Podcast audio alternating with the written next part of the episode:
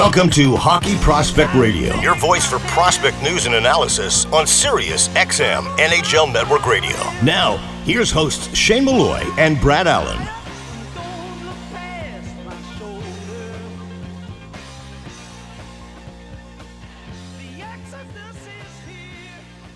Welcome to season 18, week 8 of Hockey Prospect Radio on Sirius XM NHL Network Radio. I'm Shane Malloy with Brad Allen. We're powered by Instat Hockey, offering the largest data and video library of players, teams, and leagues worldwide. Uh, we're going to first talk about the Florida Panthers prospects with their VP of Personnel and Development, Gregory Campbell. Gregory, thanks for coming on the show again. We always appreciate it. Yeah, thanks for having me. So, I want to get your thoughts initially on some prospects that are in your American League franchise uh, because they're you know they're the next in line to potentially play in the NHL, and there's a lot of focus and a lot of work done with those players to help take them to that next level. And there's been challenges specifically within that age group because they lost that time of games played development because of COVID. And this has never happened in hockey before. Yes, we've had work stoppages at the NHL level, but the American League continued to play.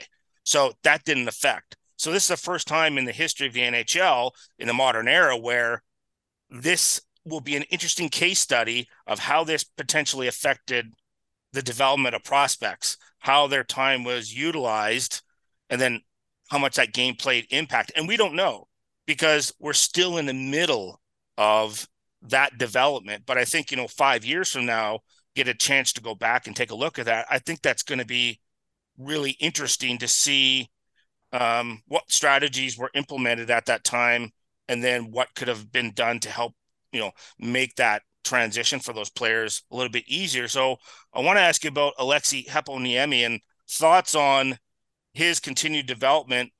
But based on that question, is how much of an impact was COVID upon players like him who were, you know, that first in line to make, you know, that second that was the second year of his you know, in the American League that disrupted his development. Right. Well, I think it's important to note that um, this all kind of happened at the same time, meaning, you know, Bill Zito took over as general manager of the Florida Panthers uh, right when we were kind of at the height of, of the, the transition and, and COVID and whatnot. So, um, you know, there's a lot of moving parts. Um, you know, whenever you have uh, organizational changes, um, there's there's always um, you know you, you got to introduce um, uh, you know different uh, kind of agendas and and um, and opportunities to, to to players that have been there before you um, and you know overall there's there's there there needed to be a change and there was a change so I think um, that's that obviously has an effect on players specifically draft picks. So you know he wasn't one of our draft picks and and that that that's the case in, in a lot of situations and and and we have to as a staff get to know these players. So in in Aleksi's uh, case he, he he falls into that category where um, he had been with the organization. Um, he had played in Springfield.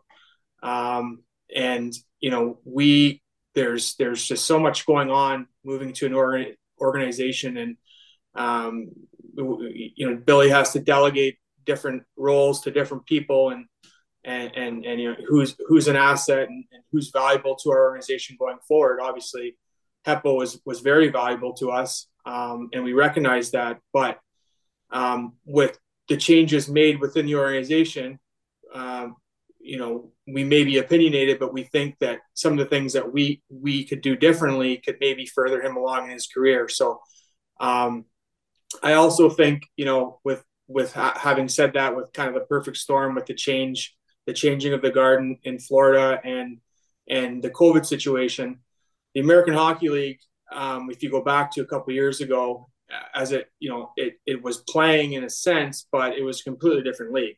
Um, the schedule wasn't uh, a normal schedule. Um, you know, you had the taxi squad, so it was a little bit watered down, in my opinion.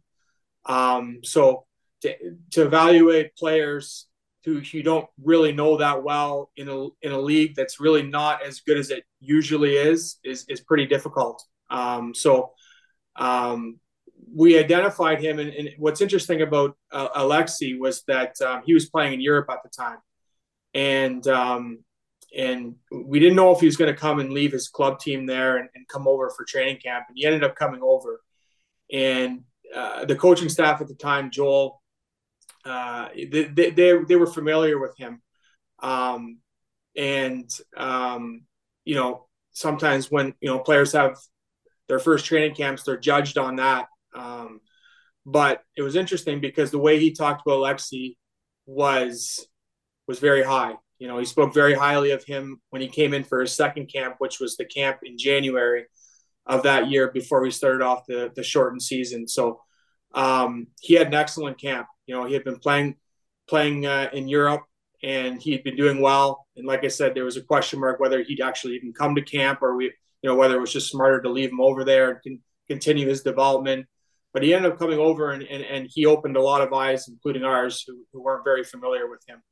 Uh, so the people within, you know, already knew him, but but we did not. Um, and he was, uh, you know, he was he was right there to make the team and, and, and stick. And uh, and that's to his credit because he, I think, go, going back, he felt comfortable. Um, he could play his game, and he was a lot he was a lot different player and more confident when he came over the second time. So um, that was kind of the the the first uh, viewing for us as a new staff of him, and he really he really made it a positive one. Um, and he's you know I guess you would say an undersized player that plays um, completely bigger than he is, and his work ethic, his heart, uh, his determination is what what stuck out out to us uh, in terms of going forward. He was he was one of our first recalls, and um, and uh, and from there on, he's been a guy that's been a, a valuable option for us uh, in Florida. When you when you talk about how he plays bigger than his size, is, is that been a big part of his development, Gregory, in terms of trying to develop those ancillary hard skills where he can you know obtain inside positioning at a higher rate, uh, be able to use his smaller stature and learn how to actually leverage that to his advantages, his advantage against larger defensemen? Or is that kind of the direction you're, you're trying to head with him in terms of his development structure? Yeah, I, I think that there's there's smaller players obviously, and I think some of them as they develop from a young age, I think some of them are, are small and and then some of them are small, but they they work with it and they know how to use their body and they know how to pos- position themselves uh, to to escape pressure, to play against bigger players, heavier players. He's not a heavy guy, and let me tell you, it's been it's been hard for him. He's worked really, really hard to, to to put on weight and to put on muscle and strength, but sometimes it just doesn't come naturally for people.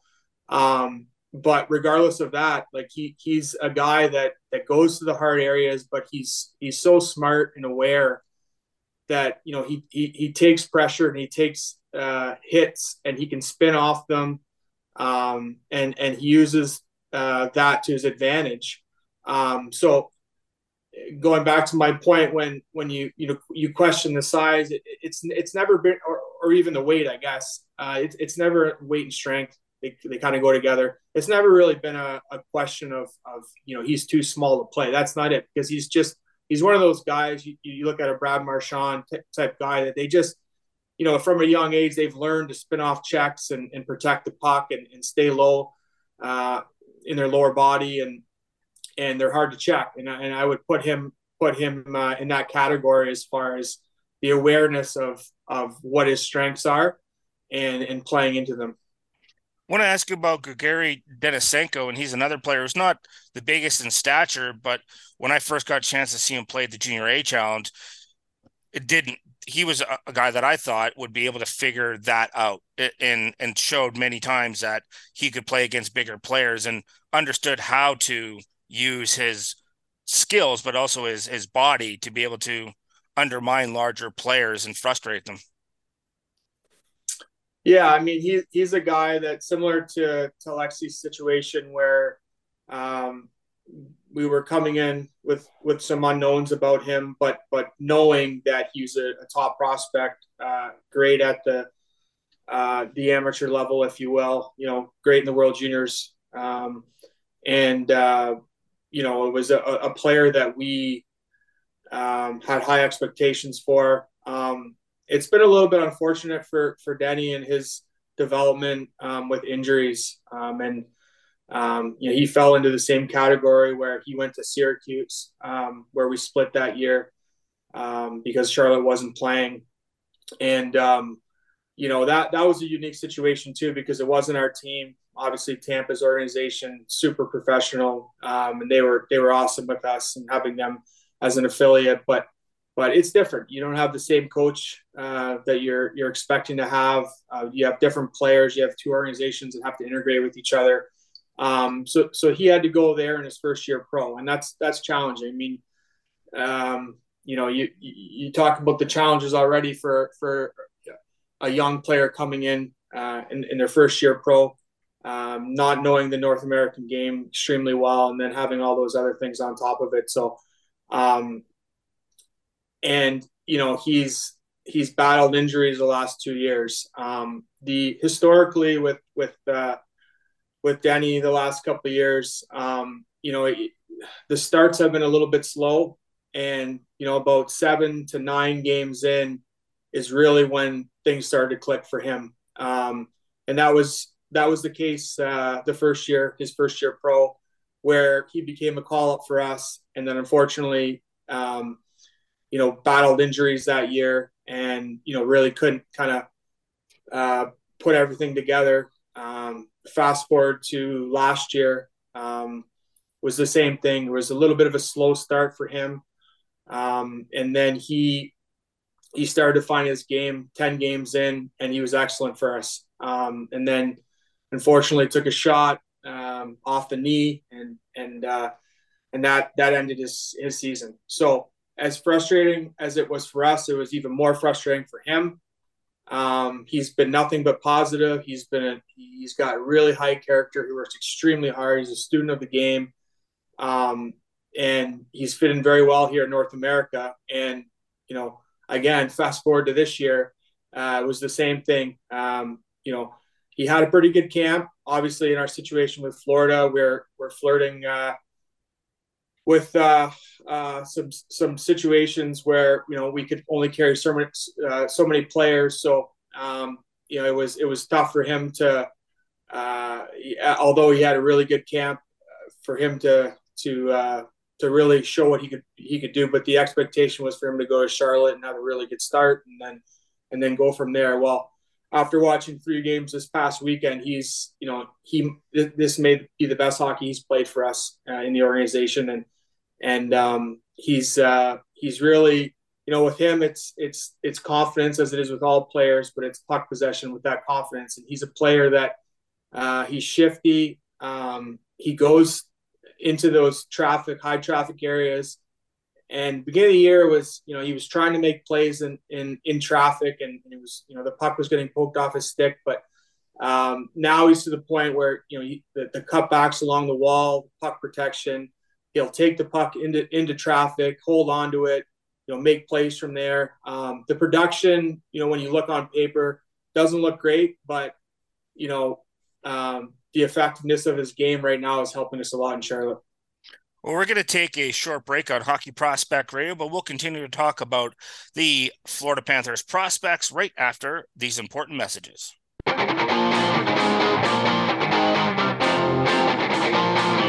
You're listening to Hockey Prospect Radio on Sirius XM NHL Network Radio. Here's Shane Malloy and Brad Allen.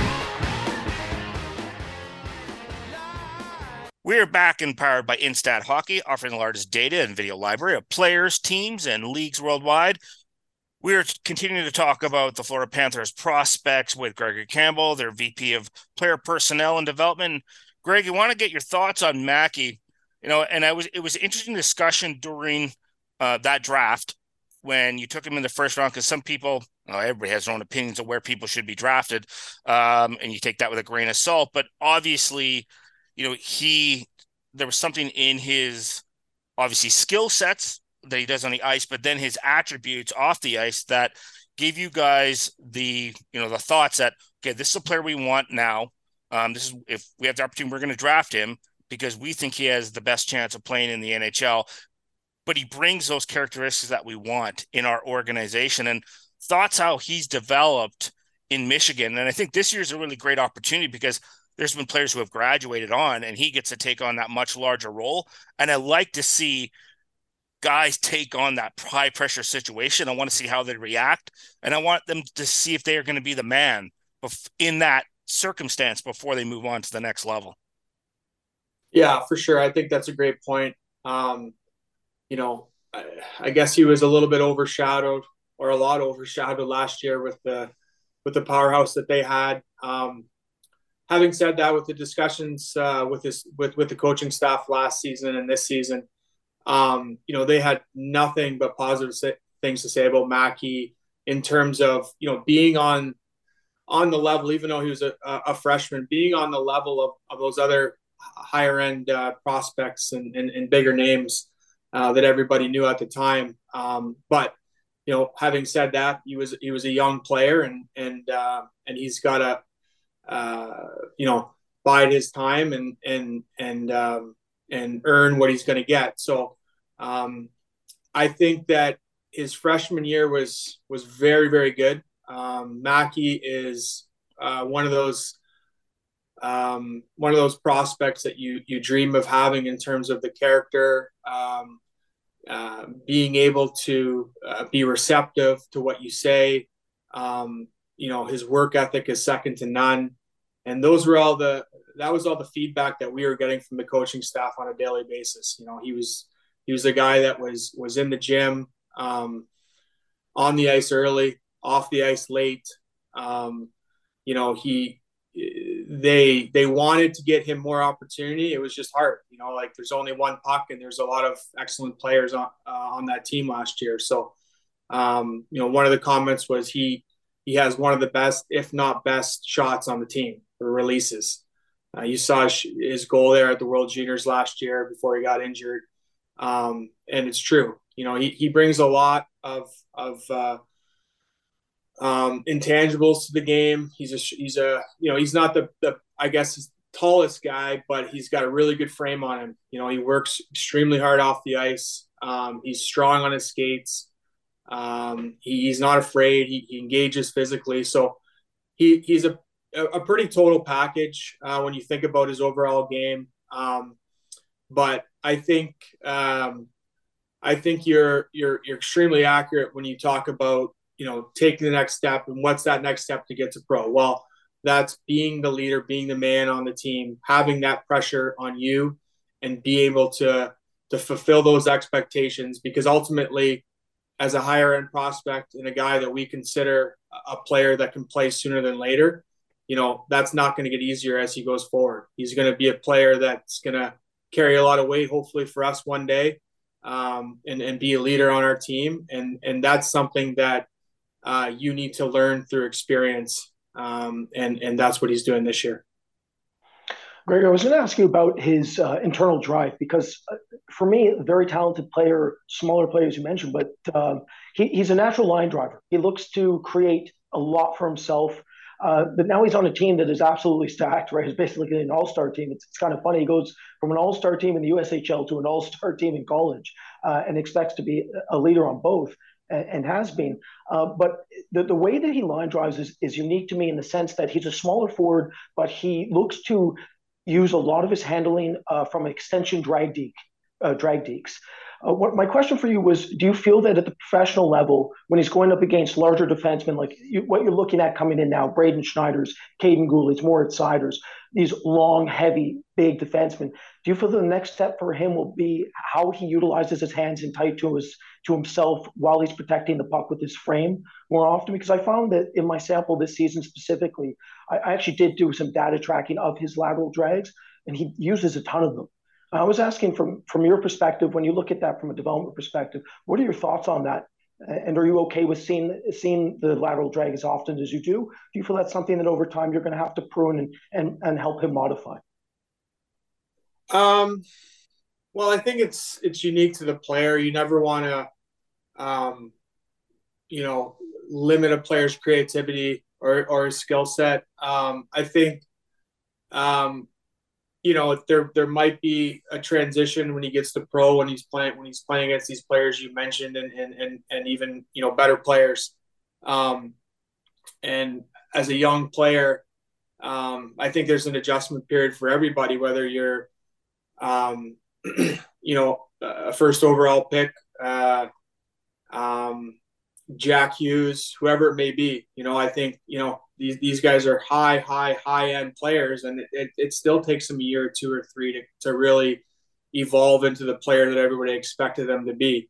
Um, so so Mackie has the ability, he has the hands, he has the agility to get into the inside. Um, I think that you know a lot of the game is played north south, um, and I think that that is uh, as a young player. Um, obviously, you, you, go a step further in development. You, you go into the coaching staff's minds and and and you know they have different expectations of young players than maybe management you know and that's one thing i've learned being in this position is that you sit in a coach's room the outlook uh, is extremely different than what we're talking about in you know the uh, the office upstairs um, they're they're concerned about responsibility reliability there's different expectations for for young players in paul maurice's mind than there is in bill zito's mind in my opinion um, where he needs to be able to trust the player. So does that take some of his creativity away? You know, maybe at first, but he has you have to you have to earn that trust as a young player, and then your game will expand if you do. Um, so with Mackie, I think he he he can be a player that um, that that plays a straight line game, that plays to the outside with speed. Um, but he does have the hands and the creativity to, to play on the inside too. I just think um, it's something that has to be earned. And I think sometimes players lose confidence if they go too fast too soon and then they don't earn the, the, the trust of the coaching staff and and then they start to get um, confused and, and, and, in their heads and and then they start to lose their identity a little bit if you know what i mean so um, that's a fine line with guys like mackie and other skilled players. Um, uh, and you know, it's it's got to be a, a well-rounded game, but a game where you don't want to take away the things that make him special, but you also are playing to win hockey games in the NHL, and I think you have to, um, you know, it, it and and I think you know all coaches, obviously Paul Maurice is, is a guy that's been around forever. He's an excellent coach. They understand that at this point in time. But um, it, it's a process with these guys, and and like I said, it, it is a fine line where the development has to be such where we we we let him do his thing, we let him excel where he needs to excel, but we also try to teach him that you know this is the best league in the world, and you're playing against the best players, and sometimes you have to learn how to play the right way before you can really take off. Greg, we want to thank you very much for coming on our show. Great insight in your prospects. Really enjoyed the conversation. Uh, good luck through the season and safe travels out there. Okay. Thanks again, guys. That's Gregory Campbell, VP of Player Personnel and Development. Brad and I are going to take a short break. We'll be back on Hockey Prospect Radio right after these important messages.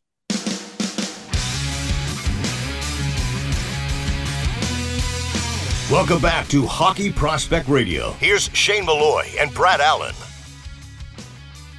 We are back and powered by Instat Hockey, biggest hockey database, uh, players, teams, and leagues worldwide. We're back to our player development segment with Pat Malloy. Pat, thanks for coming on the show again. We always appreciate it.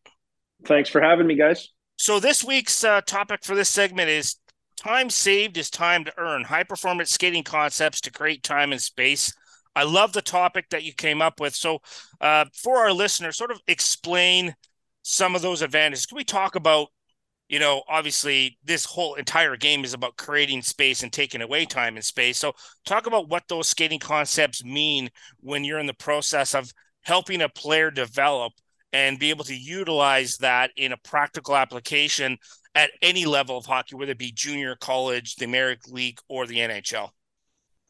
Yeah, I, I, mean, skating, especially at the highest level, is so much more than power skating, so much more than than maybe you know you'd traditionally think of a skating coach is doing. It's it's really recognizing ways to skate the game. You know, I think we know physiologically, you know, a player, a prospect gets to 18, 19, 20 years old. There's a lot of things that are set in terms of biomechanic movements that are very difficult to change, specifically with um, the limited ability and time to be able to make those changes. So one of the ways to expedite creating, you know, higher performance skating is is to recognize the ways to skate the game and and to create time and space with the given skill set that skill set that they possess. So, you know, one of the the things that you'll see in in looking at clients in the past, you, you know, that I've worked with, and I, I take a, you know, a Tyler Toffoli is a great example of. There's certainly some mechanical things that we'd try to clean up in terms of, you know, our time spent working on skating but at the end of the day, you can't completely overhaul someone's ability to move. But what you can do is leverage their strengths. And so some of these concepts really, you know, boil down to recognizing where can I enhance my ability to create time and space with the skill set that I possess. And so, you know, when you look at a, a player shift video, when you look at some of the high occurrence events that players find themselves in from a skating perspective, then you can start to put concepts in place that create time whether they're feints or whether they're you know deceptive movements that create actions in others that create just that small pocket of time so that a player with their given skill sets able to perform at the top of their ability.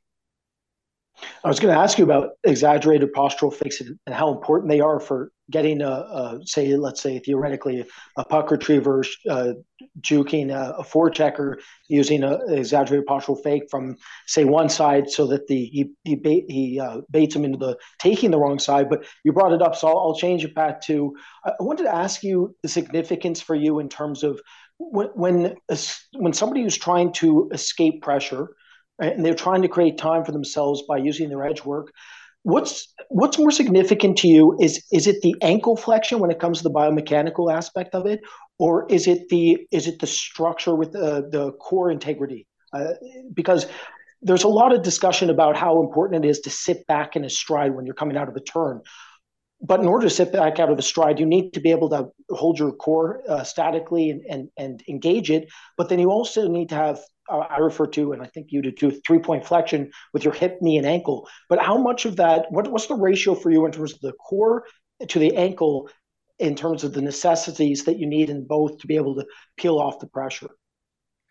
Yeah, I mean, the, the posture is a huge part for me, but where I would go from the deceptive portion of this um, like activated posture giving us access to you know to the power which will ultimately give us the ability to generate thrust and force to go in a new direction is something i talk a ton about.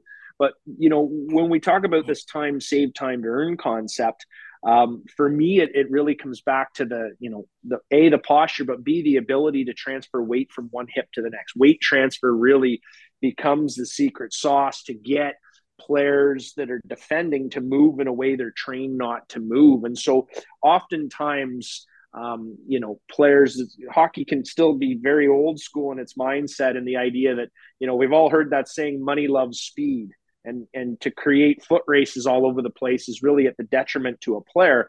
Recognizing the power of shifting weight from one hip to the next um, ultimately, you know, creates reaction in a defender that's what we're looking for is to get someone leaning in a direction they don't want to lean but that's got to be initiated by us. And and if we're not able to do that that's a, a limiting factor in our skill set in terms of creating time. And you know you mentioned it earlier talking about those high consequence or those high frequency events how many puck retrievals occur in a game of hockey and a shift of hockey? And so you know we're never gifted the puck at the start of a face off and you get to keep it for the rest of the game. It doesn't work like that. So you know, when we talk about the idea, and, and really, I've coined it this way: time saved is is time earned.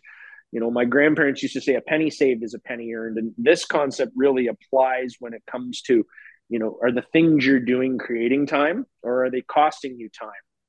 And if you look at a player's shifts throughout the course of a game, you know, are they are they constantly chasing it? Are they constantly trying to acquire time? Or are the things that they've done you know of the nature that they've created opportunity for them to have time and and a lot of that comes from leveraging their strengths as a player you know, and and so you might not be the most fluid skater, and you might not be someone that can win an 80 foot foot race. So does that mean you can't be effective? Really, it, it starts to boil down to when you, you look at the occurrences that a player has on a shift by shift, game by game basis what can we leverage in the strengths of you as a player while chipping away at some of the weaknesses for sure but what can we do to leverage the strengths to create them as an, an, even bigger advantage when it comes time to creating that little bit of time for yourself? And then ultimately you know maybe you're the off puck player you're you're the non-possessing player. Can your skating become a determining factor to save time for yourself to be proactive about getting to an outlet getting to a spot where you can receive a puck in terms of puck acquisition routes or can the things you do create time and space for the person that has the puck and that really becomes the the next level mindset here when it comes to you know time and space creation Pat, it's interesting you said that because the first two players that jumped to my mind were ones that I watched on a regular basis in Vancouver are now going into the Hall of Fame and Daniel and Henrik Sedin. And I think once they got pretty much past the age, like they got to about the age of 24, they're kind of third into their fourth year. That's where I saw what the concepts you're talking about in, in in terms of fleet of foot. They were not the fastest in terms of a puck race, but in every other aspect of the game, as the game started to slow down, that's where the I saw from them that weight transfer, um, some of the feigning and the deception that you know Brad brought up as well. I think they're a perfect example of what you talk about is time saved is time earned in how they skate the game. 100%. I mean, it is a pretty antiquated mindset to think that you've just got to create situations where you can win a race because what happens when you're against someone faster?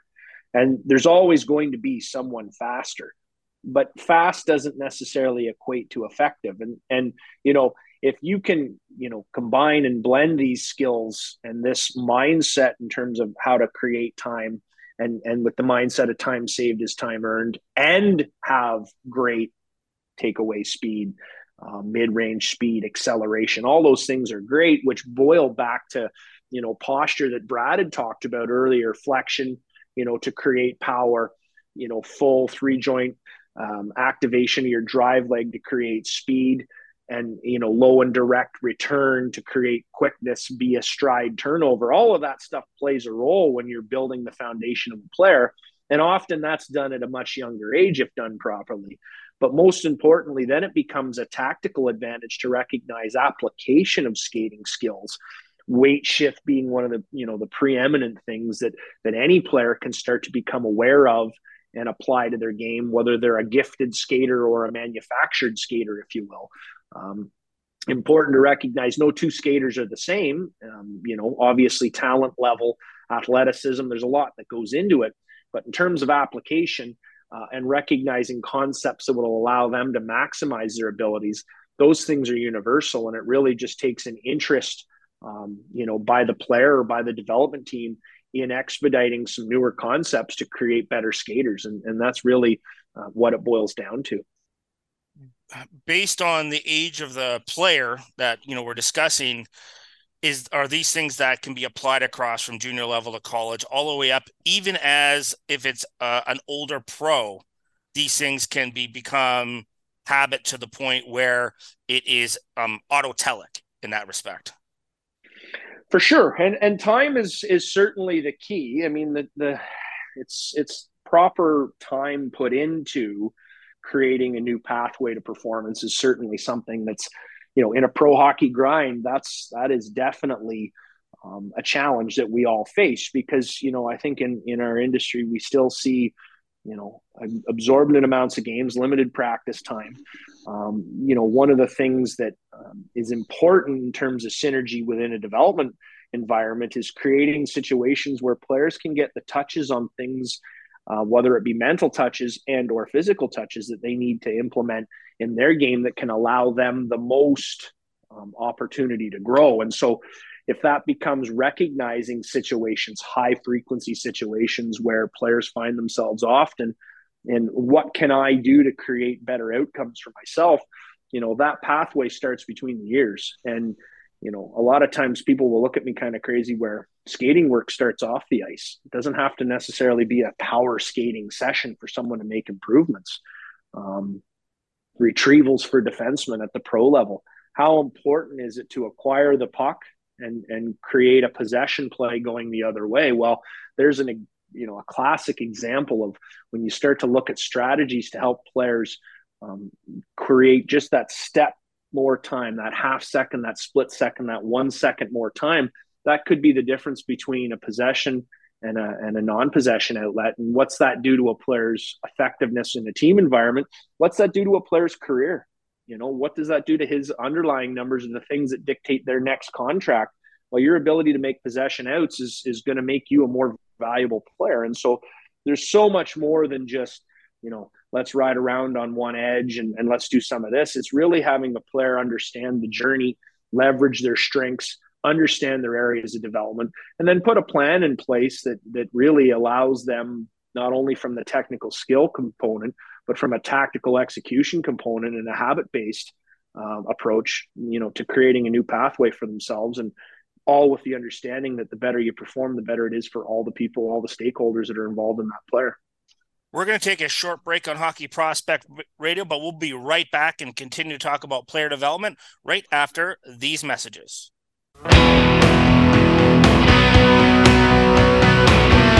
Prospect news and analysis. This is Hockey Prospect Radio with Shane Malloy and Brad Allen.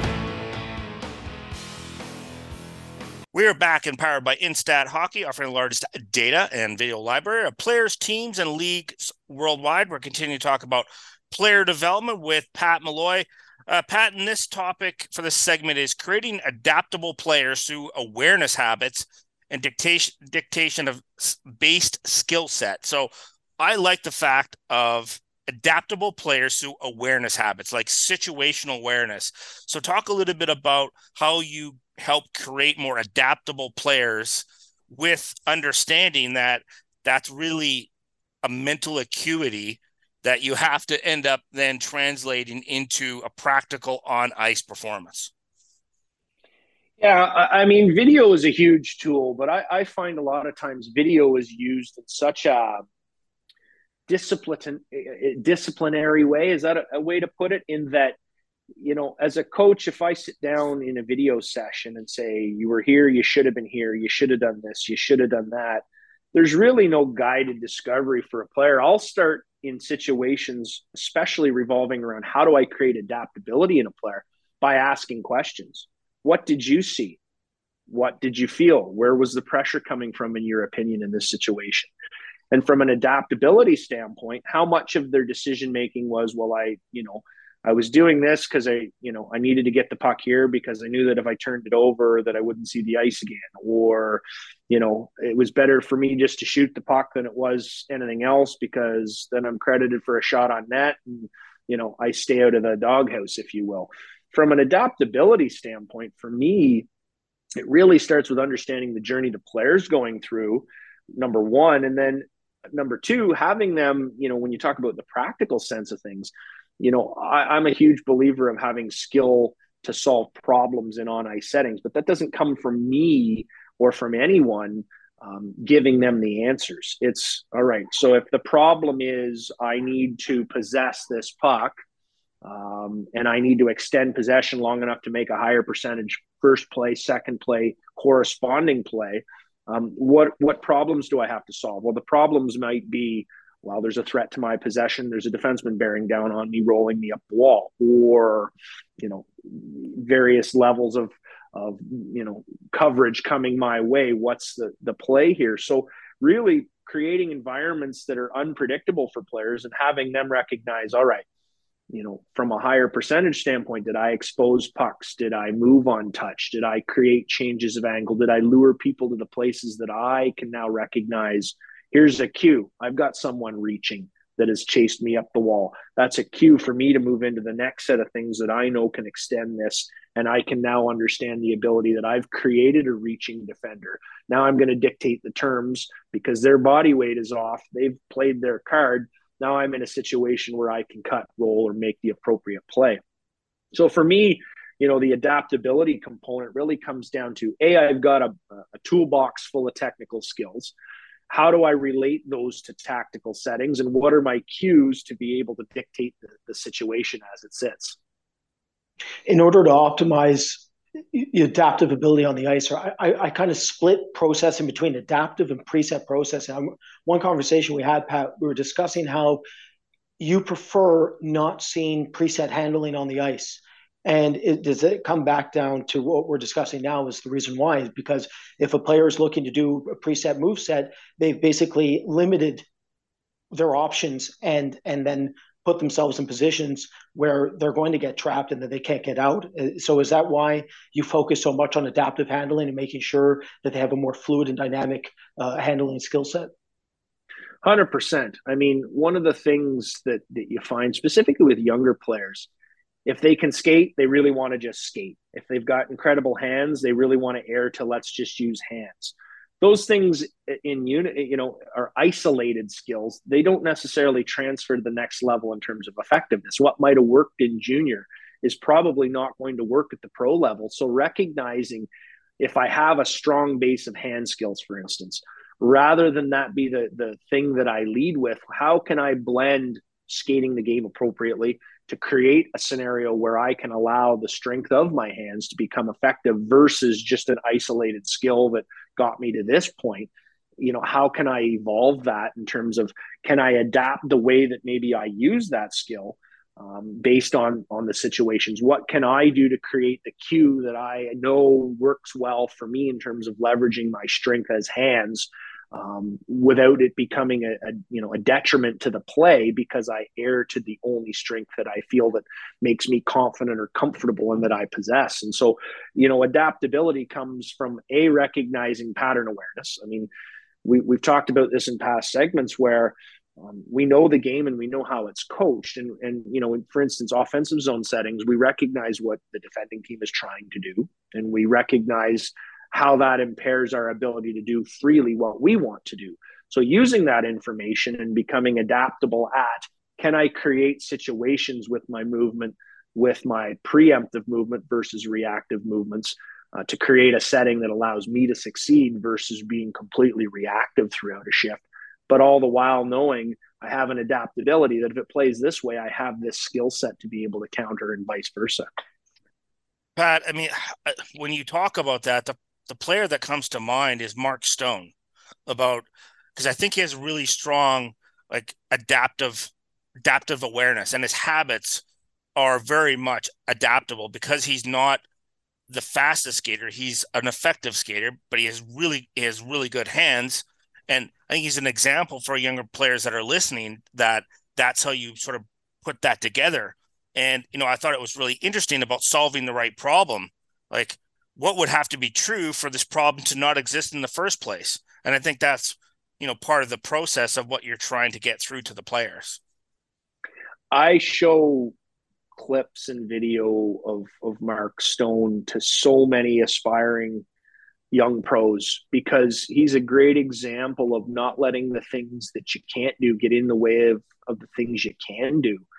And you know i look at a player like that if if if he were to think of and just buy into all the things he couldn't do, where would he be today? And, and he's, he's a great League. example.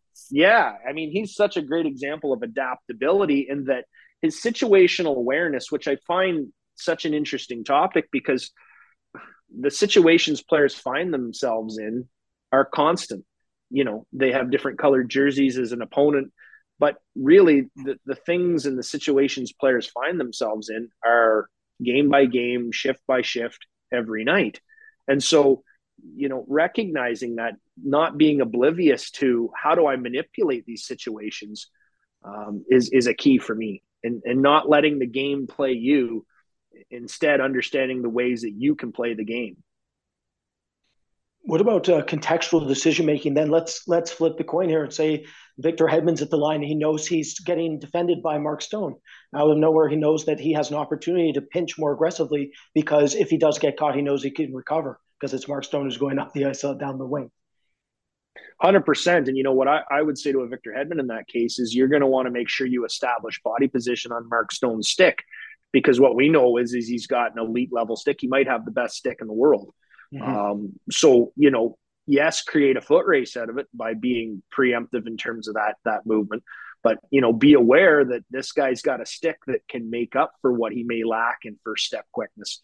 Um, so, you know, that idea of establishing body position, cutting Mark Stone's hand off prior to him having that become a tool to strip you of possession um, are great examples, you know, great real time, real world examples for sure. And, and it, in your, I guess, in your work, is adaptability that's that situational awareness one of the top things you're trying to help your players recognize is let's solve this problem because it will solve a lot of the problems that you will encounter in the future regardless of what skill sets you have. For sure and it's it's about creating environments where the athletes got to solve the problem. So we can take a scenario that occurs night by night game by game shift by shift and we can dissect you know the, the logistic part of it of we know the defender's a outcome is this we know that our a outcome is this in terms of being a possessing player then it becomes how do i get ahead of this mentally? How do I get ahead of what if this person plays me perfectly? What is it that I can do to create advantage for myself and being adaptable to this person's a big, strong defender. They're going to get in and get heavy on me. There's one set of you know options there. What do I do if this person's an elite level skater, keeps air off my hips and just steers me to the lowest percentage area possible? So the ability to adapt to both of those situations becomes crucial because those two situations aren't played the same. And so maybe it becomes distribution and move to a space that allows me to, to acquire the puck in a better spot, to create movement in the defense, to sh- change the shape of a defense. Um, you know, maybe it becomes the situation is, you know, I've got to be a little bit more proactive with my contact. I've got to, right. you know, initiate contact and those sorts yeah. of things. So it's about guiding them to the solution, not creating a situation where you know one plus two equals three right right exactly well pat thank you very much for coming on the show once again we uh, love the insight on player development and we look forward to speaking to you next week great guys thanks so much that's pat malloy uh, player development and skills coach skating coach uh, brad and I are going to take a short break but stay tuned we'll be back right after these short messages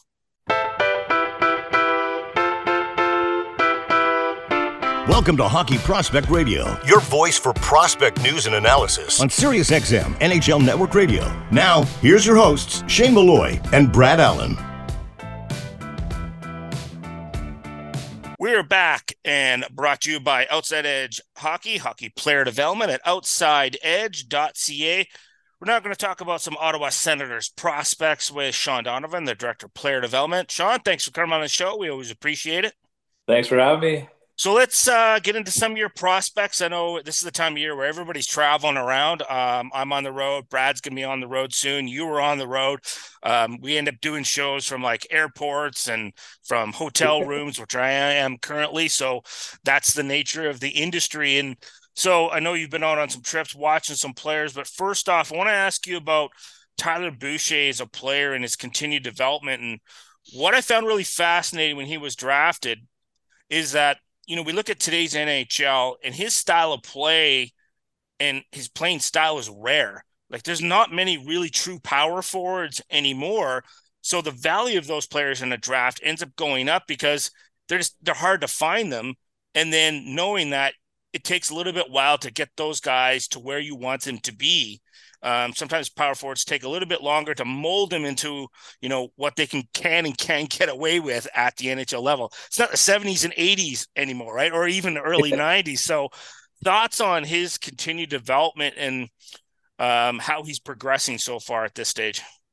Yeah, I mean, we're super excited about him. Uh, you know, everybody, you know, like like you say, every trajectory is different for prospects, and uh, for him, I mean, he's just putting the work in. He's had a lot of injuries uh, the last few years, so he hasn't played a lot of hockey. And so for us, uh, he's playing the OHL for the Ottawa 67s. And, you know, he's getting to play a lot. He's getting put in lots of situations. Uh, it's just a perfect situation for us. We're close um, to, to, to, help him out. And this summer, it was great because he's such a hardworking kid that he came in and devoted a lot, large chunk of his summer to uh, training. And, and uh, you know, and, uh, you know, he, you know, he came in a bit and, uh, you know, worked with with uh, you know some of the guys here, and uh, I think it helped out a lot. I mean, our, our figure skater Shelly Kettles, who works on the guys skating, um, you know, worked on his edges and just kind of cleaned up some of his skating, and I think you can see a big difference right now. Shelly does a great job, but with um, you know a guy like Bush who works super hard and is committed to it, he's put in the time, he worked at it, and you can see the difference in it. And he had a good start to the season obviously plays a pretty rugged style, which we love, and uh, he's suspended at the moment. He'll be his next game will be against. yeah, I, I, don't think he should be suspended for what he did, but it was the injury was um, it wasn't great. The kid had a seizure on the ice. You never want to see that, but uh, I don't think he slew footed the kid. But anyways. Uh, that's uh, here nor there, but he's going to be back next weekend, I think, against Hamilton. So I'll be excited to get back and seeing him, uh, you know, on the ice and playing. And I know he's in a good situation. Dave Cameron, they do a good job. And you know, big power forward like him, he's working on the you know the details. He's big, he's strong, he goes to the net hard, he can really shoot the puck. He's got an unbelievable release, and it's just working on some of the defensive stuff. Dave Cameron's a perfect mentor for him to do that. He's a great coach who's big in the details. So, um, and they're happy with him, which is a great thing. So on our end, we just kind of uh, help out, tweak any little details we see, and you know, he, but the thing is, when you got a kid who's invested like he is and wants to be as good as you know he does, and you know he, he's got a goal for himself and he wants to be a player and he knows what he needs to do to be a player.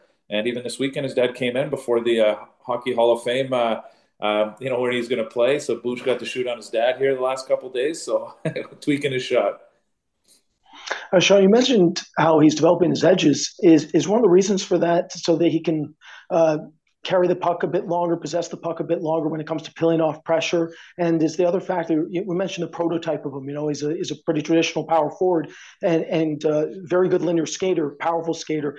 Uh, with the improvement in edge work, are you looking for a little more uh, lateral patterns, uh, skating patterns when it comes to his possession when he hits the offensive zone, so he has more options to him? Yeah, I think for sure. I think it's helped out. I mean, you could just see possess the puck better than he did last season, and it just be more dynamic. I mean, in the NHL today, uh, everybody sees speed, uh, you know, straightaway speed, and D can kind of deal with it. But then when you can add some lateral movement to it, it's kind of hard to defend, especially when you're a big body like him. So it'll be something he's always working on, and, and he does work at it. So, uh, you know, Shelly, he's been in there working with him, uh, you know, this year already. So I think uh, Thursday was she was out there with him. So he's working on it all the time. He knows it helps him. He feels it. He's you know like lots of athletes are feel based, so he feels it works, and so yeah, for sure, it's a big deal. Is like if you can get the lateral lateral ability and able to be dynamic and make moves and cut and use that shot, move your feet. I mean, it's it's such a big part of the game, obviously. John, uh, how much is he beginning to really understand how strong he really is? Because sometimes the big, strong kids don't recognize that he doesn't have to plow through everybody, but if he can lean on guys and push them off and keep them off balance, that allows him to sort of lean into guys down low and then be able to pivot out and make some plays and create some time and space for himself and forces the other defensemen to converge on him because if they don't control him down low, like you're in trouble. So we, not only can he create some time and space for himself, but his line mates as well, because even at the NHL level, he's going to be a, a, challenge for some defense defenseman to contain. I think he, I agree. He's really growing in maturity and understanding. It's just games played. It's just you, you got to play games, and he hasn't played a ton of hockey the last three years. So you know, came to camp. He was in good shape. He was ready to go, and I think he noticed it in you know in an NHL environment that he can lean on guys and, and back guys off and be strong. Like he's actually stronger than some of the players in the NHL. So um, it's just yeah i mean it's just having the confidence to know hey this is an asset of mine. I can bully some people around the ice and let's use it. And he's he's growing with confidence with it. So hopefully keeps it through this suspension. I want to ask you about Zack Ostapchuk, and there's another big kid, man. He's six three, well over 200 pounds, playing for the Vancouver Giants, and you know he's uh, the captain again this year, which says a lot about when you're a captain in the, in the WHL as an 18 year old. Now he's 19 in his second year, and um, really starting to, I think, establish himself as the man, not only in that team, but in the league, really like dominating in that respect of like people talk about the small skilled players and the games becoming more skilled, but intimidation still matters. Um, particularly in the playoffs. It's a it's big boy yeah. hockey. And talk about how he's starting to transition that and recognize he can get away with and intimidate and push the envelope in a lot of respects and how that's going to translate uh, when he moves into the American Hockey League. I mean, obviously, he had a pretty couple exciting fights, and that doesn't hurt uh, in the NHL uh, moving forward. But um, it's his game and confidence. Last last season, people were kind of worried he wasn't getting points at the start of the year, but watching him on our end, and I know Jesse Winchester done a ton of work with him, that we weren't worried. Uh, there was no panic. I mean, people are, oh, he's not getting points, this and that. But in the end, he was playing the right way. He was getting chances, and now the puck's starting to go in. Obviously, he's putting up some big numbers this season, and he just his games keeps growing, and he gets he's getting more and more confidence. And I mean, he, he's a complete player. He can play defense. He can play offense. You know, he'll always be working on pace. Uh, he's a big kid, and you know, skating's a you know going to be always working on skating. But you know, he's improved it a ton. Um, he's a quiet confidence. He's a leader and the guys love him. He's pretty quiet around us, but you can see him around his teammates. He opens up quite a bit, and he's, you know, you can see why he's a captain. He talked to a lot of players who he's played with, and some lots of them say he's the best captain they've ever had. So I know that he goes into the coach and kind of battles for them, and he's got their back. So they they love him as a captain, and it's pretty impressive when you got a kid like that at that age that uh, understands that part of the game. And I mean, he had a coming out party last year in the playoffs, and he's carried it over the World Juniors. He had a bit of an injury, and he didn't he didn't say anything about it. A bit of a shoulder going into camp I don't think he had the rookie term he would have wanted to, but he was hiding an injury. And then we found out the injury, worked on it.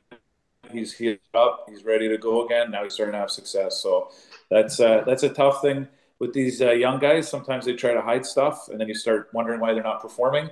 And you find out they have a bit of an injury, and you're like, just tell us. That's part of the deal here, so we can help you get better and can have our staff work with you. But uh, that's part of the process of development. Uh, Shean, I was going to ask you, you know, I didn't get to see him a ton, admittedly. He, he, was a prospect that I got to relatively late when it came to his draft season.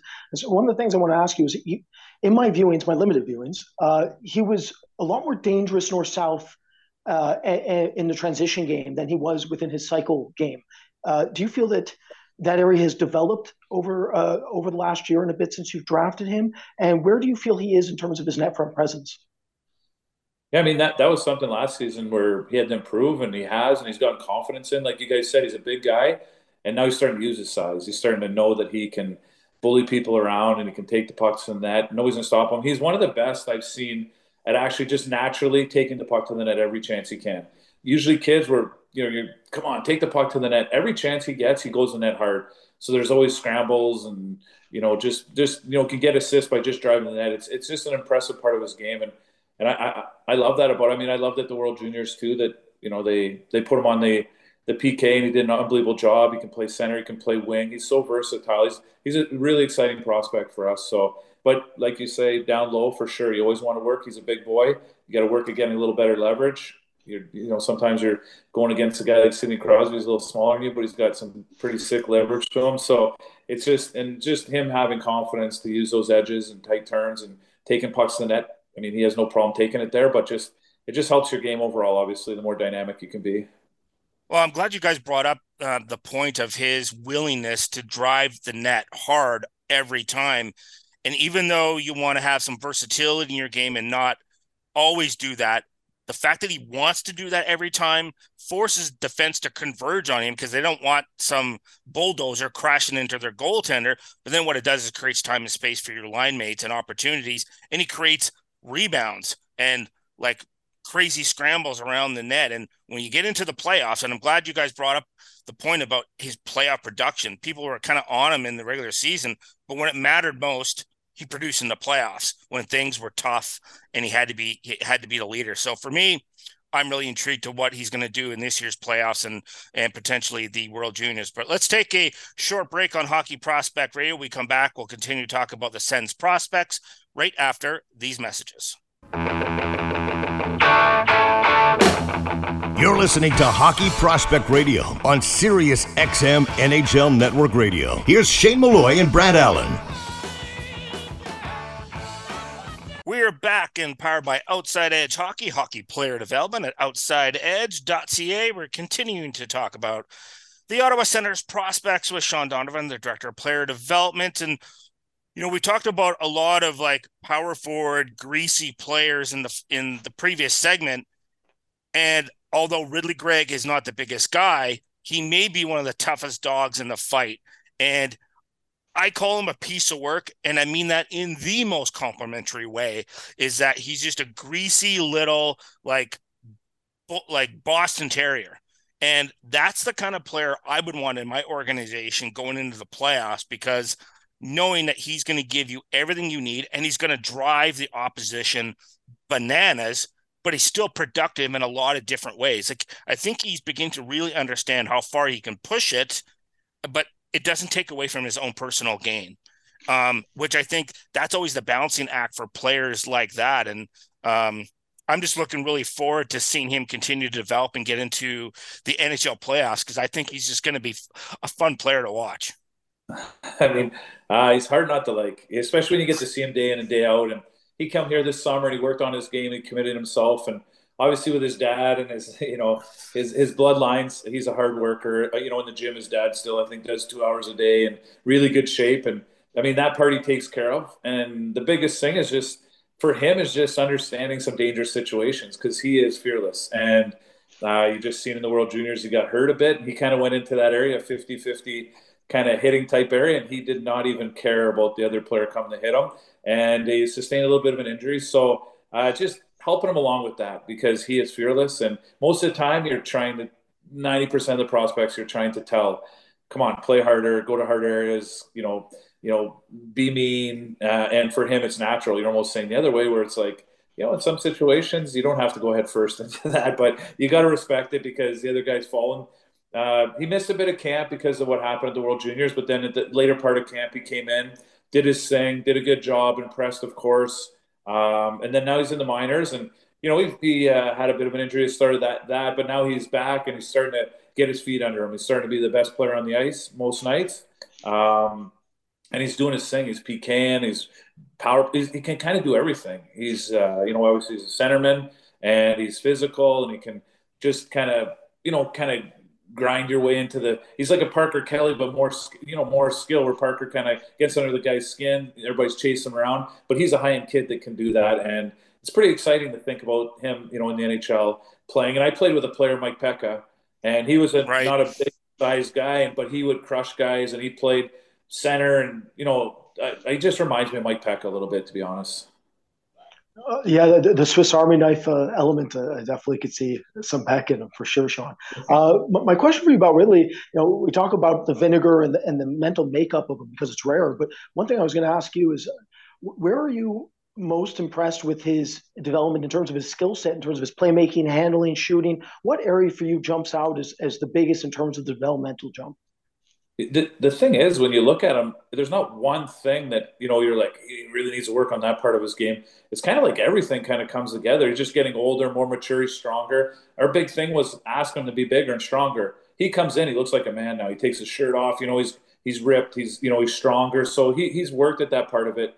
Um, and and he's got like a you know like a hockey good strong hockey player's body he was like a little bit skinnier when he first came to us and now he's put in the work. And you could just tell some guys pretend like they do, but you know, once you see them pushing around, I, I think the biggest thing for us was obviously the off ice thing was just getting stronger, and he's going to keep getting stronger. There's still room there on that frame, but uh, that was that was probably the biggest jump in his game to help him get to where he is now. Is just getting stronger and filling out more, and just you know, just for the way he plays, he has to.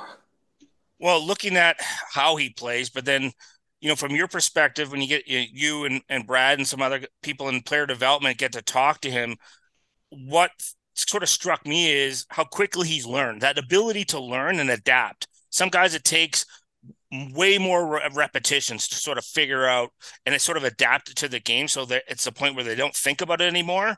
Talk a little bit about Ridley's ability to learn and then quickly adapt his game and just utilize it right away. Um, I think that's one of the things that makes him such an interesting Swiss Army knife to be able to play in the middle, on the wall, PK, power play, then some variety of different situations that the to- the coach can potentially trust him in. Because the coach will say something, and then he goes and does it exactly the way the coach wanted him to do it. Uh, I mean, I think it's it's incredible. I mean, everywhere he goes, he's a coach's favorite player. I mean, you know, so he he comes here in Belleville uh, a few years ago when the COVID was was happening, and and you know at the end of his season, and and Troy Mann loved him, wanted him in every situation, didn't want him to go back to junior the next season. Then he goes to World Juniors, and Dave Cameron loves him, puts him in all different situations, plays tons of minutes. He he, and then he comes here, and the NHL guys, I mean, they're looking for size a lot of times. And you got DJ Smith, and you see Ridley come walking through the door, and you kind of you can just see the maybe the way he looks at him, like, wow, this is going to be a long time before this kid ever plays. But then through camp, then it's like, wow, this kid's not that far away, and it's just he just has a real ability. I mean, we uh, he's a kid you can lean on. He's a Western boy. He's you know tough Canadian kid where you know um, you know after in two camps ago, I don't think he had a great camp. He kind of came in and he wasn't being really Greig. He's just feeling it out. And of course, he's a young guy, and we kind of challenged him. Troy Mann and me and Jesse. And the next game was the exhibition against um, the Winnipeg Jets, and he scores a goal of the year, a Sports Center highlight goal, and he cross checks Dubois and gets a two game suspension. So um, you can just push his buttons, and he'll he'll uh, you know he'll respond very quickly, and I'm sure coaches love that about him. I want to ask you about uh, Roby Jarventie, and he's like, there's a theme of some really big guys, and then the little bulldog, of course. But Roby's a big guy too, and one of the things I always appreciate about the Finns is it's almost like you could plot Finland right in the middle of Western Canada. Like the mentality is very much the same as that Sisu kind of like grit character about them. And talk about you know him coming over and adapting to the American Hockey League. And then this year, I even though it's a small sample size of games, I started to see like him taking additional steps, just getting consistently better in a bunch of little areas.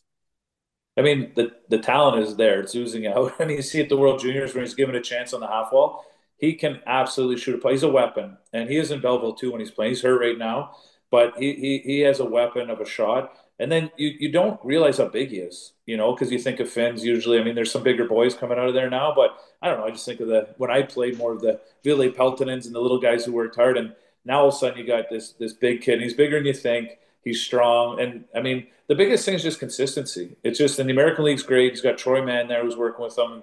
It just you know getting consistent every day. Of how do I help the team win away from the puck? And with the puck, he can do lots of things, and on the power play can actually help your team win. But it's you know if you want if he's going to make the next level, it's you know when he's a battle. We got lots of young guys up top, so you're always challenging and being okay. So where do you fit into this, and how are you going to get ice time from DJ Smith? Then how are you going to crack that lineup? And it's it's all stuff away from the pockets. You know just being harder, and, and he has he has responded, and it's just you know you know tracking better, finishing checks a little more, you know just being harder on pucks, win those stick battles, 50-50 stick battles in the corners, and and just helping your team. You know when you're on the ice, uh, just being an asset. You know sometimes when you're not touching the puck. And Shean, you, you mentioned the, the fact that the, he needs to help a, a, little more off the puck so he can round out his game. In his draft season, the, the huge takeaway was first round talent, but then second, third, fourth round mentality away from the puck in terms of his pacing, in terms of his energy efficiency, and in terms of staying above the puck. We felt he got lost in transition a lot, and uh, you know at that time he was a bit more sloppy mechanically. I'm sure with the skating, the skating has always been pretty impressive, but now it's definitely come around. Uh, do, do, you feel that you've seen an increase in terms of his urgency and the consistency you mentioned, when it comes to having that urgency to match match the play and the the urgency to backtrack, for instance, as an example, uh, uh, correctly? I, I, think he has, but I think there's still you know there's still work to be done uh, with that talent. I mean, if he was where he was at, where we would want him, I think he'd be knocking at the door right now and be the you know first call up and just DJ drooling to get him into the lineup, but right now he's just i mean he's got an injury so that's not fair but he's got whatever five eighths of a season left a, a ton of hockey left so it's kind of uh, you know these are big this is a big you know kind of three quarters of the season left for him to, to kind of just just come back with the right mentality and just do those right things. I mean everybody's got stuff to work on but like you say i mean that's one of the things he needs to work on and he's going to have to bring it and bring the intensity and help Belleville win games. And you help Belleville win games then the nhl coaches going to want you on his team. So, I mean, that's uh, that'll be a big test for him for sure coming coming up. How much do you like working with the Finns? Because I always find them as like the easiest people to work with because they're it's just it's a there's a seems to be a built-in work ethic in that culture. We're just we're gonna come to work and just like and they're pretty like low maintenance in terms of like not causing any trouble for the most part. Oh no, they're good. Yeah, they're good people. And obviously, uh, uh, you know, I was born in Northern Ontario, so there's lots of you know uh, Finns up there. So and they're they're they're they're pretty consistently the same people. You know, they're easy to deal with, and it's like you said, like Westerners, where you know you don't have to you know you don't have much trouble with an Ostapchuk or a Ridley Greig or you know or Reinhardt that we have down. I mean, these guys Kastelic. I know he's from Arizona, but I think of him as a Western boy. But it's just those guys are always fun. Parker Kelly, they're always fun, and the Finns are a lot like them. And um, I, I don't know, we can never have too many Finns. Uh, Shean, thanks for coming on the show again. We always appreciate. Uh, it's always a fun segment and talking about your prospects. And stay safe, and and we'll see you at the rink. Thanks. yeah. That's Shean Donovan, uh, the Director of Player Personnel and Development for the Ottawa Senators. We're going to take a short break. We'll be back right after these messages.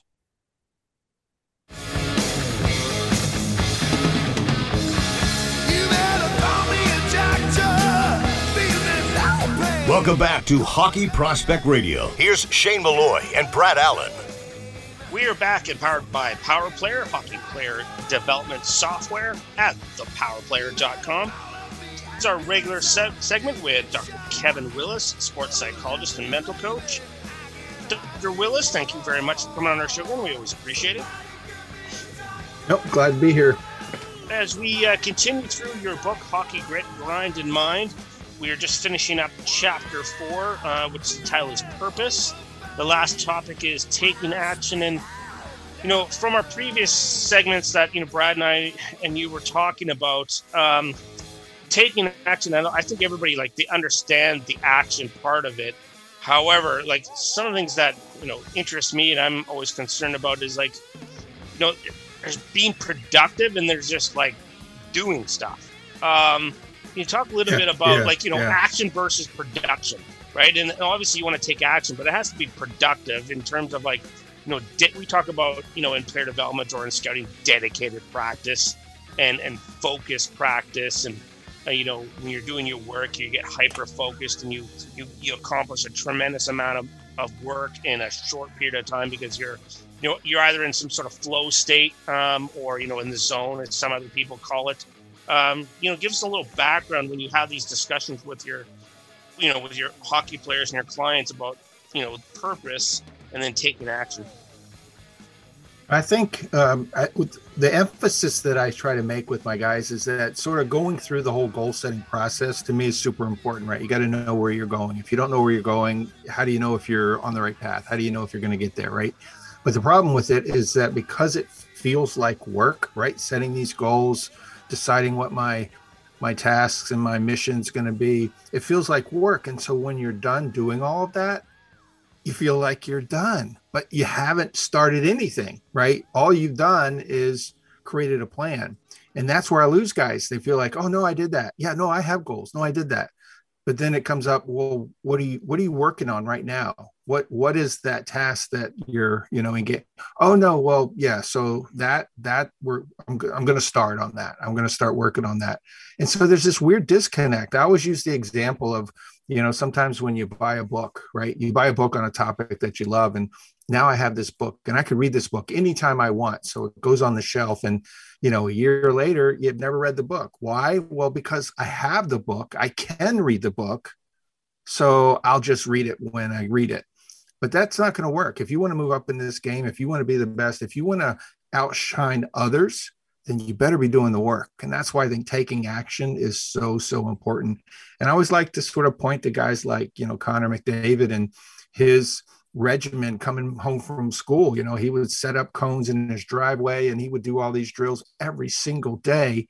You know, regardless, he, he, he could be sick and he would do it. He, it could be raining, he would do it. It didn't matter. He was going to do that. And his day wasn't over until he did that. And that was just one of his goals. And now, you know he's special in in what he's been able to accomplish and so you're going to say well is that why i don't know maybe maybe not but it sure can't hurt and my whole point is that if you're going to set goals that's great. I'm really proud of you but you better get to work and you better know what i should be working on right now so i can move closer to those goals.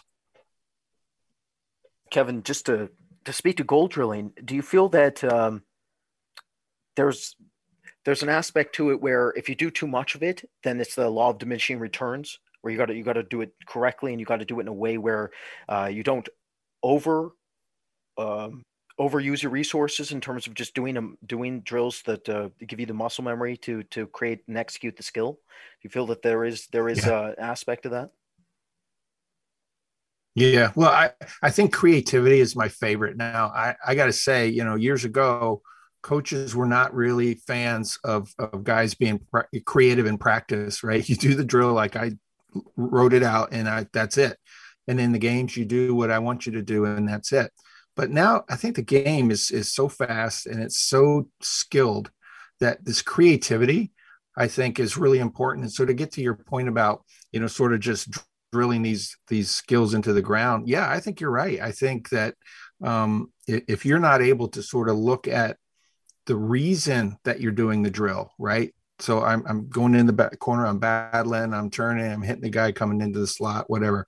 Okay. So I can do that. I can do it over and over and over again. But you and I both know that when it comes to hockey, that everybody else has a different agenda, and so that that battle, that guy coming down the slot, the defender, um, that's not exactly the way it was in the in the uh, in the drill. So I had better be able to understand the point of that um, as well, because that gives me time on my own to work on those skills and to get better. Because at the end of the day, it's not about telling kids how to practice, it's telling kids how to play, right? So that you can think and you can execute.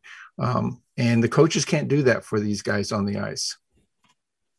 We're listening to Hockey Prospect Radio on Sirius XM NHL Network Radio. I'm Shane Malloy with Brad Allen from hockeyprospect.com. Brought to you by The Power Player, hockey player development software at thepowerplayer.com. We're chatting with Dr. Kevin Willis, sports psychologist and mental coach, about his book, Hockey Grit, Grind, and Mind, as we go through chapter four, which is titled Purpose. And the topic in this segment is taking action.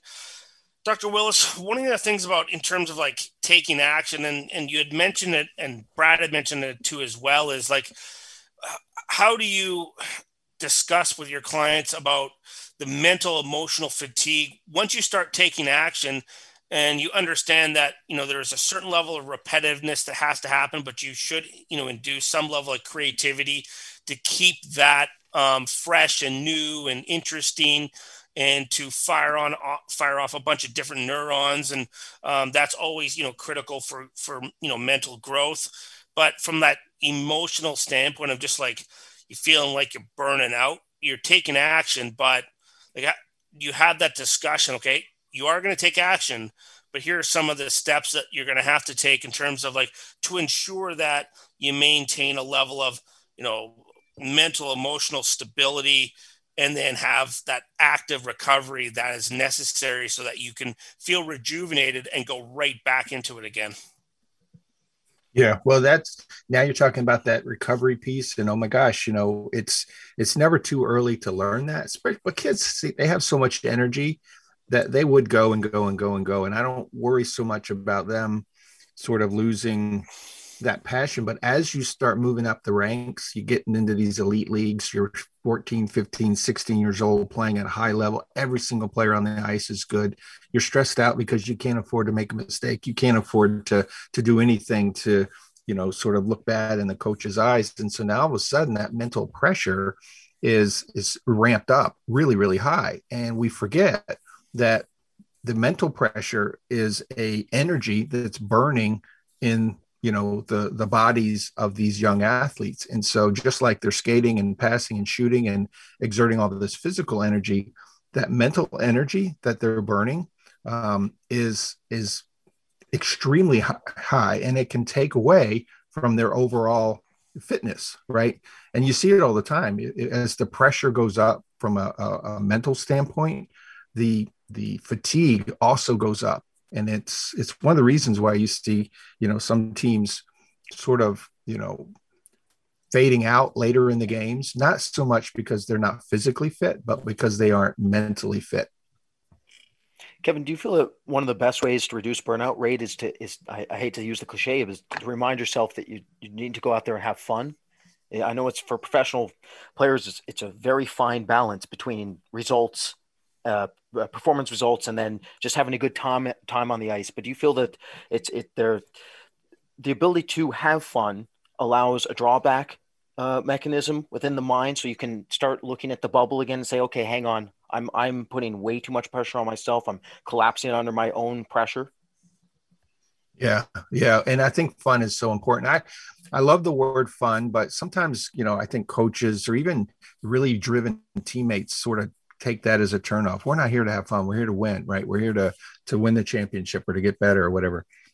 And so I, I I'm careful not to use fun, but I think passion. You you can be intense with passion right you can you can be willing to win ugly with passion and so i love that word passion is is that if you aren't you know if you wouldn't do if if this is something that you wouldn't do if everybody left the arena there's nobody around nobody watching you then i wonder how much you really really love this right? If if if on the other hand you know you do this regardless if anybody said anything nice about you if any compliments came your way but you would still be doing this then i know that you are really really passionate about it. And so when you're passionate you don't i don't worry about burnout.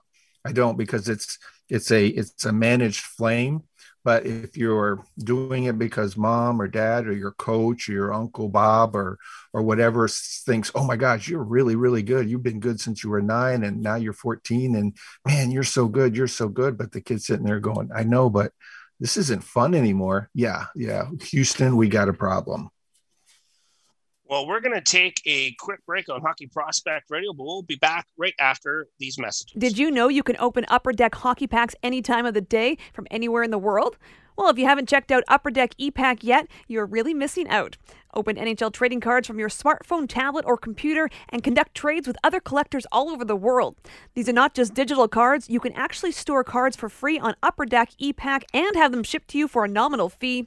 Check out the new wave of collecting at upperdeckepack.com. That's Upper Deck, the letter E, and pack.com. Instat Hockey offers the largest data and video library of players, teams, and leagues worldwide, trusted by leagues, teams, coaches, and scouts at every level of the game. There is no better choice than Instat to help in the areas of evaluation, development, and exposure for your brand. Their unmatched database saves coaches and scouts hours of time as individual player shifts and stats are pre cut into separate playlists. Also, the option to edit, share, or download your own clips using Instat Instat's video editing tools. Visit instatsport.com slash hockey today for more information. Instat, the Institute of Statistics. What does every competitive hockey player, no matter their age or ability level, need from their coaches? They need knowledge that'll help them improve in specific areas, and they need to know how they're doing. Power Player brings clarity to the development process and helps build stronger relationships and trust between coaches, players, and parents. A feedback platform built around performance evaluation system, PowerPlayer helps coaches provide individualized instruction, performance metrics, and ratings, and comments and video directly to players. Visit thepowerplayer.com today and get in the feedback game. Outside Edge has built a reputation for guiding hockey players toward their potential and provides on and off ice development programs for hockey players. Outside Edge Hockey Development operates all programs on the philosophy of quality over quantity. Our strength, skills, and mental coaches understand the demands of the game and use this knowledge to develop strength, speed, and energy systems so our athletes can reach their potential. The Outside Edge programming features KPI based strength and conditioning programs, skating, and skill development sessions for pro, junior, midget, bantam, and pee wee. Contact us today at outsideedge.ca. Prospect news and analysis. This is Hockey Prospect Radio with Shane Malloy and Brad Allen. We are back at Powered by Power Player, hockey player development software at thepowerplayer.com. We're speaking with Dr. Kevin Willis, sports psychologist and mental coach, about his book, Hockey Grit, Grind, and Mind. We're now into chapter five practice. Uh, the subtopic we're speaking about in this segment is the science of skill. Uh, Dr. Willis, could you break down a little bit of what that specifically means uh, from your perspective in the mental game and when you're speaking with uh, hockey players and your clients about that aspect?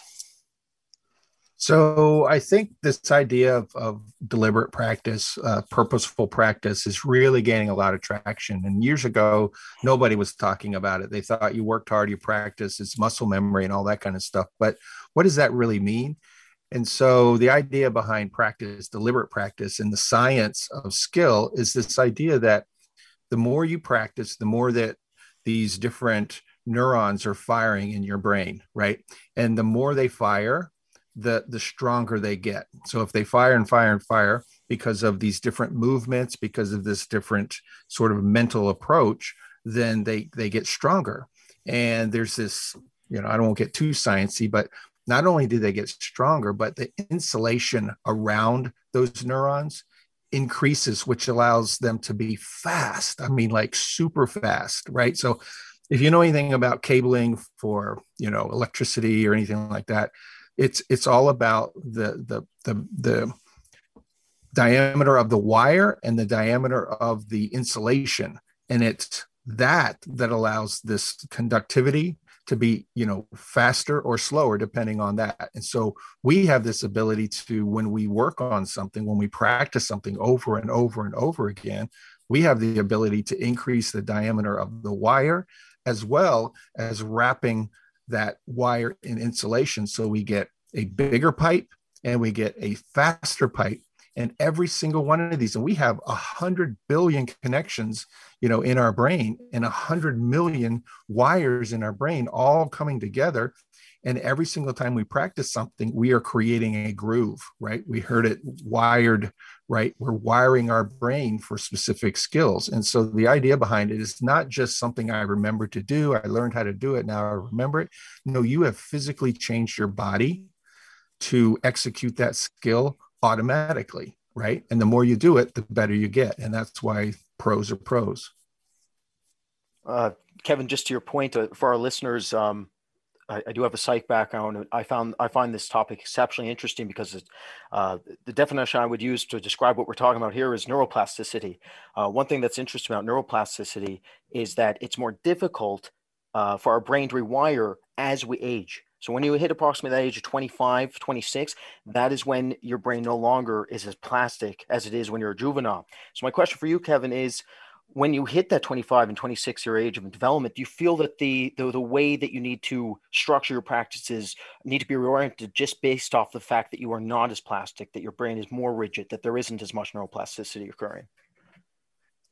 Is, there's not as much, and I think it's really not so much that you're not um, able to wire it, but it's a it's it's not a, as effective as when you were younger. And the thing about when you're younger is that you've got so many neurons, right? When you're born, you've got a gazillion. Little babies, they have so many more neurons than we do as adults. It's not even funny.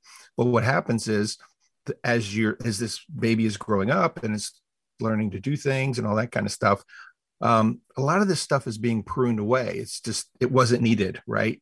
Um, you ever hear the thing? Well, it's easier to learn a, a, foreign language as a kid than it is as an adult. Well, that's one of the reasons they've got more neurons, and so that once that starts to get sort of pruned away, then you're left with what you're left, and and now you, you use what you've got.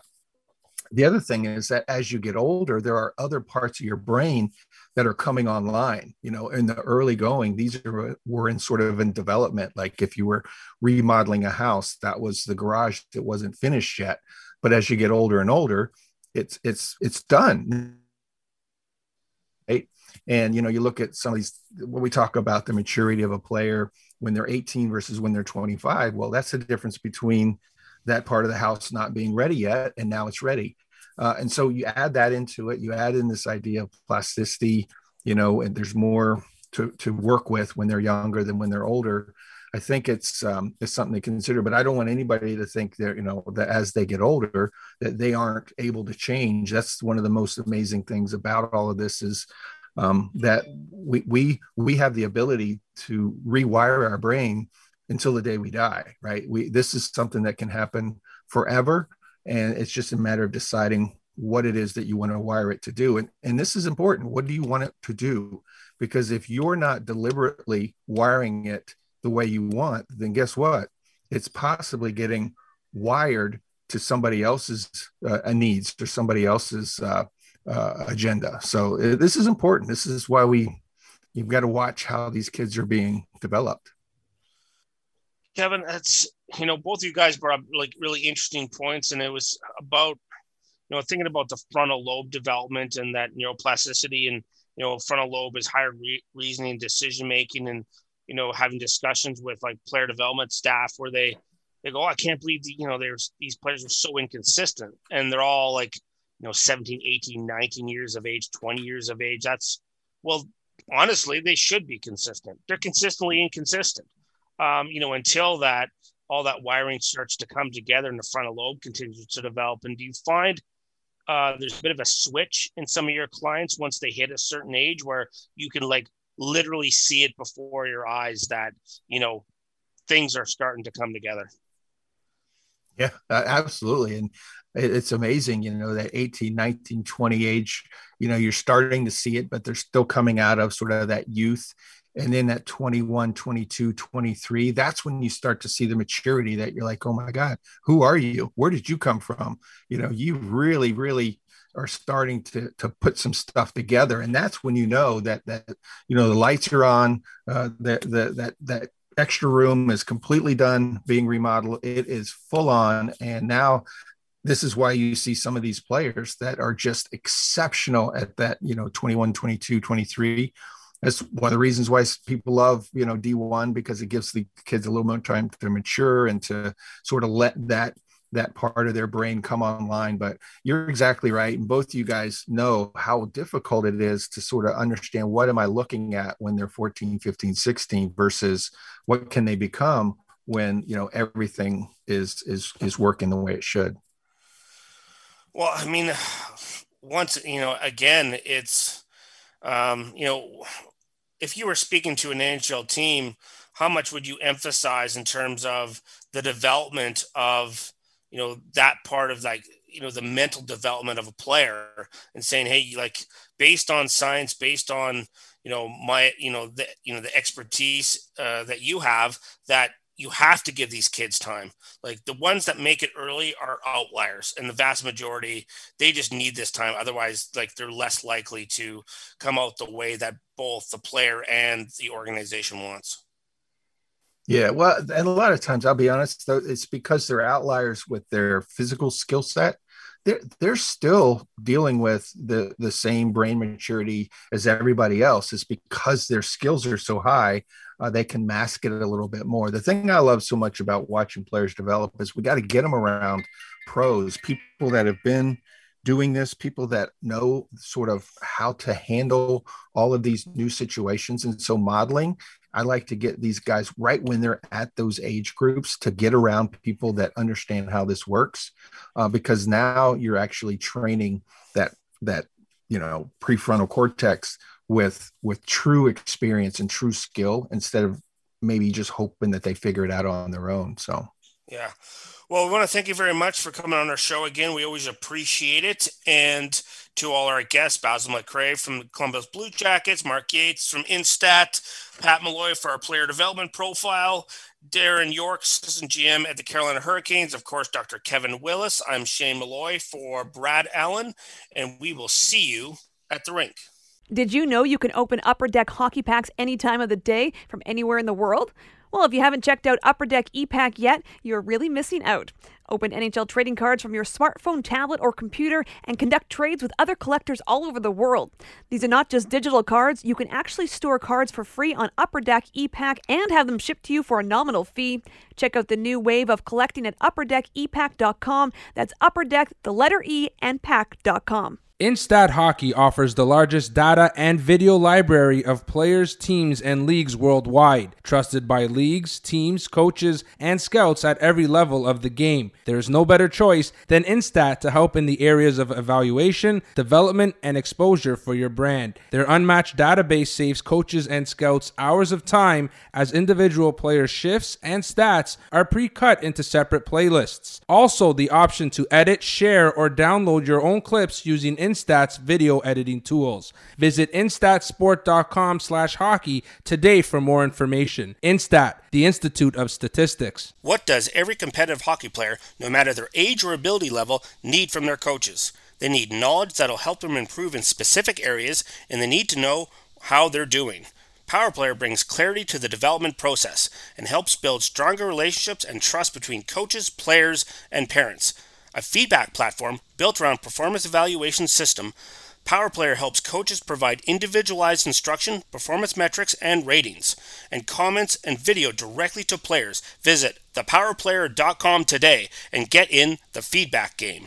Outside Edge has built a reputation for guiding hockey players toward their potential and provides on and off ice development programs for hockey players. Outside Edge Hockey Development operates all programs on the philosophy of quality over quantity. Our strength, skills, and mental coaches understand the demands of the game and use this knowledge to develop strength, speed, and energy systems so our athletes can reach their potential. The Outside Edge programming features KPI based strength and conditioning programs, skating, and skill development sessions for pro, junior, midget, bantam, and pee wee. Contact us today at outsideedge.ca.